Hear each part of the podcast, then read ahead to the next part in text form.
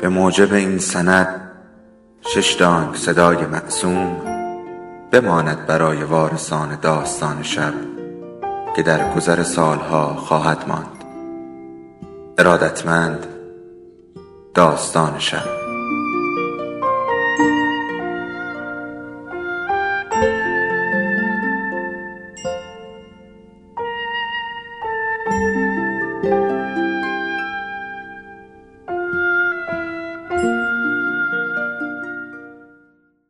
یکی بود یکی نبود.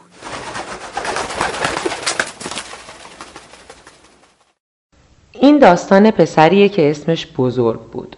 بزرگ هر وقت که ناراحت می‌شد یه چیزی دور نافش شروع به چرخیدن می‌کرد و همراه با چرخیدن اون بزرگ احساس عجیبی پیدا می‌کرد.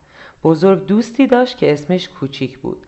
اونا توی یه خونه نقلی در یه جای خیلی سرسبز و باصفا زندگی می‌کردن. یه روز پاها، دستا، زبان و خلاصه همه اعضای بدن بزرگ شروع به خرابکاری کردن و بعد از مدتی بزرگ دید همه جا خراب شده و شروع کرد به فرار کردن. پشت سرشو که نگاه کرد کوچیک و دید که وسط اون خرابی ها و به هم ریختگی ها نشسته و نمی‌دونه که بخنده یا گریه کنه.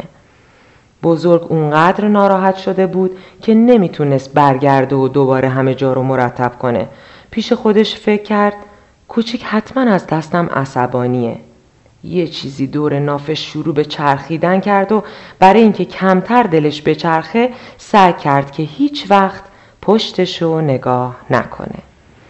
ولی می‌دونین چی از همه جالب تره این که از اون روز تا حالا دور ناف بزرگ یه چیزی همش در حال چرخیدنه و یه دقیقه آروم نمیشه.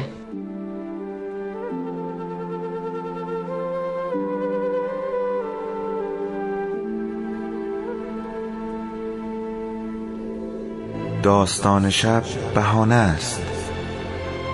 برای با هم بودن دور هم نشستن شنیده شدن.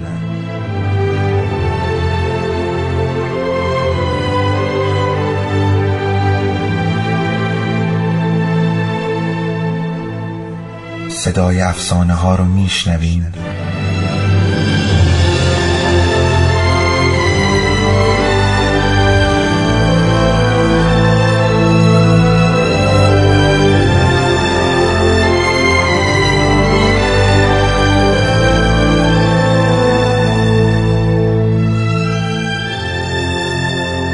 شبتون بخیر.